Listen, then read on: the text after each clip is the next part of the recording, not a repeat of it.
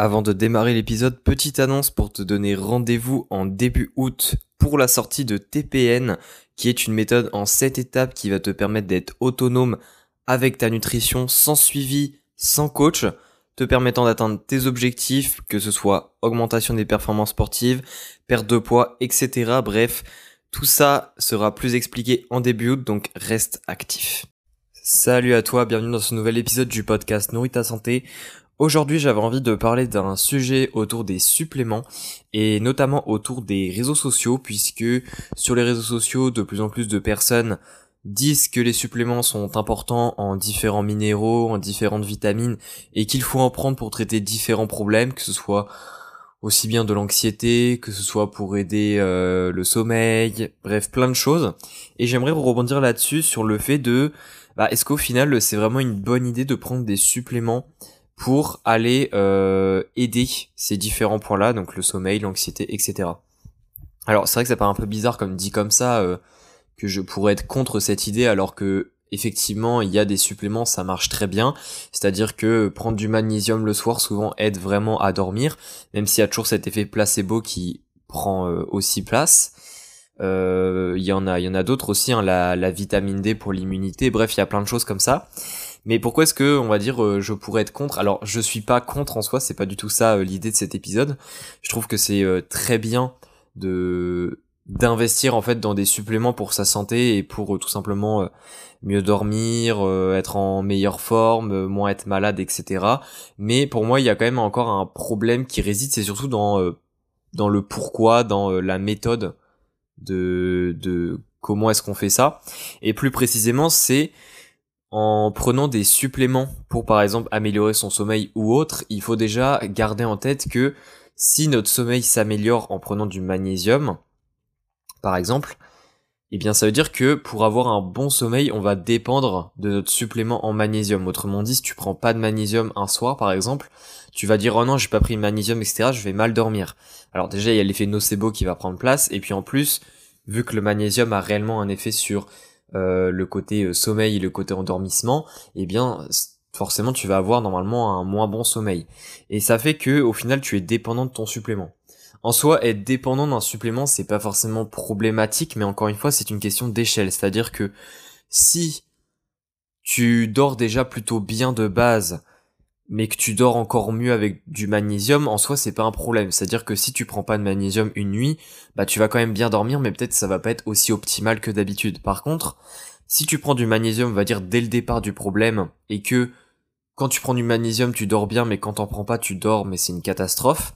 Le problème c'est que là tu es dépendant du magnésium, mais à un, un niveau qui fait que si tu ne prends pas de magnésium, pendant imaginons une semaine parce que t'es en vacances, t'as pas pu en racheter ou je ne sais quoi, eh bien tu vas mal dormir parce que t'as pas pris ton magnésium. Et là, pour moi, là où il y a un problème, c'est quand les personnes se dirigent vers les suppléments beaucoup trop rapidement, sans chercher dans un premier temps pourquoi est-ce qu'elles dorment mal, euh, elles dorment mal plutôt, et euh, en, en essayant en fait de comprendre la situation pour justement tenter de résoudre le problème à l'origine et pour par la suite, une fois que on a fait un peu de travail sur la source, optimiser la chose en prenant un supplément.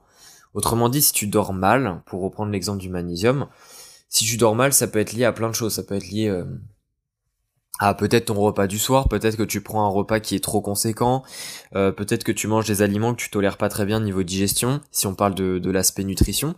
Ça peut aussi être lié à ton environnement, hein. peut-être que t'es pas dans un environnement qui est fait pour euh, t'endormir. Alors je vais pas faire un épisode là-dessus, mais c'est le côté euh, dormir euh, quand il fait pas trop chaud dans la pièce, être dans l'obscurité, essayer de dormir quand même à une heure assez logique par rapport à notre rythme habituel.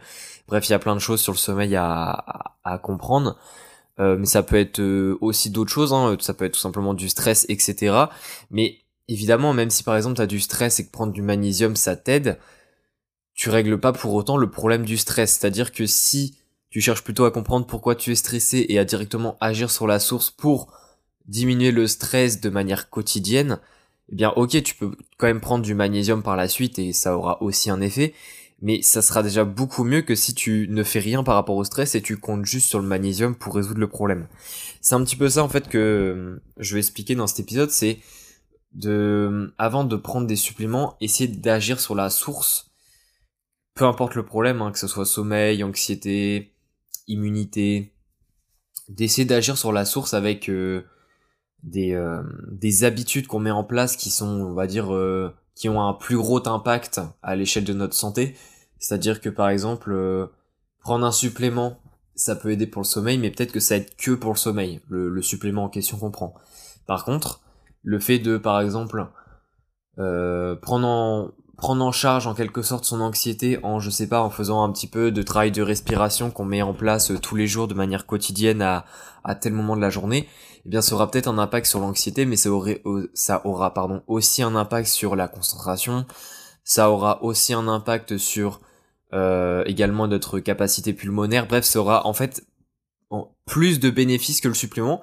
Parce que généralement les suppléments alors je dis généralement parce qu'il y a toujours des exceptions mais généralement les suppléments c'est quelque chose qui sont très spécifiques.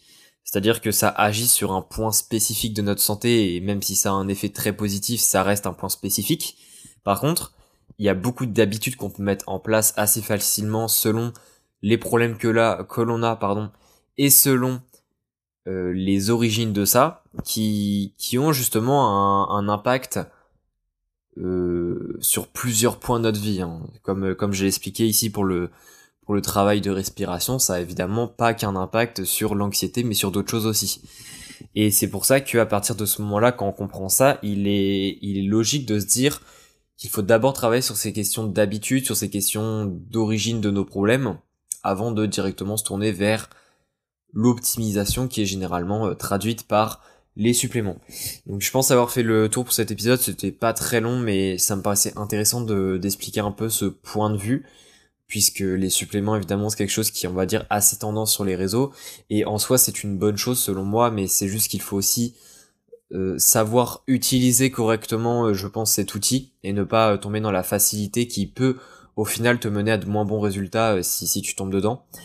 Et voilà, bah sinon si, si l'épisode t'a plu en tout cas n'hésite pas à laisser une note, à laisser un commentaire. Et si tu as des questions, comme d'habitude, n'hésite pas à m'envoyer un message. Et, on se dit à la prochaine pour un nouvel épisode.